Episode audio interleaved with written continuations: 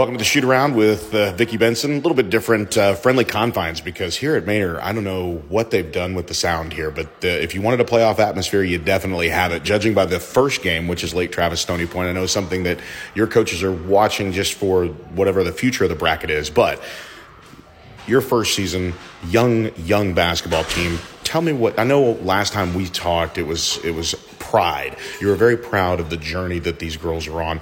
Tell me about how they've prepared this week, getting ready for the playoff game against Round Rock. Um, well, we've definitely set up a playoff environment. That was intentional of coming here. Uh, I want them to know what that feels like, if for now and for the future, right? They need to know what this excitement is like. Um, we've really focused on playoff mentality in practice. We've been talking about that for weeks. We do have some kids who have playoff experience. I mean, you know, our juniors and one lone senior have been in the playoffs. Um, the last couple of years have wanted to win that first playoff game, and so these guys are primed and ready for that. Um, they understand that it's it, it just feels different. You're in playoffs; it's a whole new season. They understand that, and they practice like so. And I also think when you have the opportunity, especially for the program, to bring up some of your J V players, because you do get to extend the roster, that adds an element to practice, because you have hungry players who know that their future is maybe not this year, but next year. And it creates a new d- dynamic with the team, adding these J V players who they support because they've watched them play before varsity games all season long. Yeah, they also come in without any expectations. You know, they're not going, ooh, I'm going to get minutes, or I'm going to do. They're just like, ooh, I got called up and I get to come be a part of this and help. And they, the kids we pulled up are just, I mean, their attitudes are great. They're working hard. They give us great energy in practice. They're, um, they're not trying to do too much. You know, they're just, they're, they're learning and soaking it all in.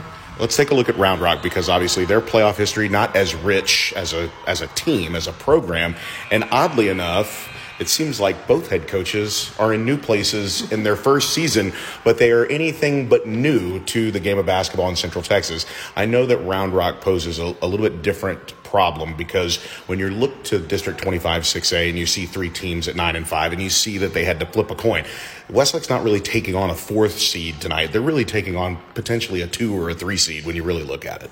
Yeah, um, and, Doug, you know, Doug Davlos, he's been around for a long time. He has collegiate experience, and um, he had a lot of success at Westwood. And, um, you know, I, I kind of feel like it might be a little bit of a chess match tonight, because we do, you know, thematically some things kind of similarly, and just like to change things up a lot and really make you think. So um, that's going to be kind of interesting to see how that plays out. But uh, he definitely is a veteran coach that knows how to get kids to play hard. And, I mean, he's definitely steered that program in the right direction, and so um, I don't expect anything to come easy at all.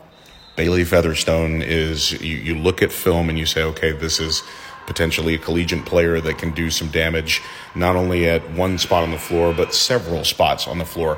What have you told your players to say, look, I'm, you know this is going to be a factor, but let's not get lost and let the other team, you know, basically it's, hey, we've got to do our job. She's going to get hers, but it's how we defend the other players as well.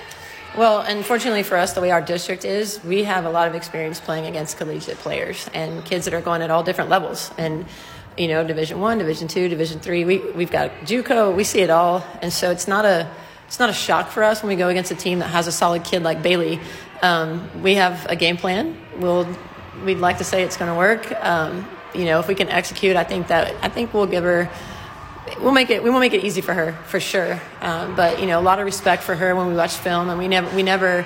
We always respect all of our opponents, and we talk about them as such. And it's easy when you're in a playoff situation to focus on all the things that the other team you're going to play does well. But they make mistakes, too. They bleed just like we do. You know, they're human as much as we are, and they're going to turn the ball over, too. It's just um, managing those things for us and not really focusing on one particular person, but what we need to do well. Final thought, Coach, when it comes to that relentless pressure, and I think you look at some of your players, especially some of your leaders, maybe not in class, but certainly in heart, effort, attitude, and obviously results on the floor, and you look at people like Bella Hessian and Gianna Angelette and Siona Mandiam and people who are just relentless with their time on the floor. I think you said it best. Round Rock is going to make mistakes, but Westlake's going to put them in a position to make mistakes, because we've seen that all season long. Is that a message that you send, or just an expectation of, hey, we're not changing our game just because we're in the playoffs? Um, yeah, I mean, you know, we, we talk about going back to August. We worked out the second day of school, and, you know, we count the summer, but we really started prepping in August and just what have we learned and how have we grown, and everything that we've done has come to culminate today. And so they get that, you know, we, there's nothing we haven't seen. We've seen box in one, triangle in two, man to man, full court pressure, face guard. There's, there's nothing new under the sun that we haven't faced already. Um, which is great for us in this situation, playing against a team that could do a lot of different things, uh, and we can reflect back on anything and any everything from the season to this point. Coaches, always thanks for the time and good luck. Thank you.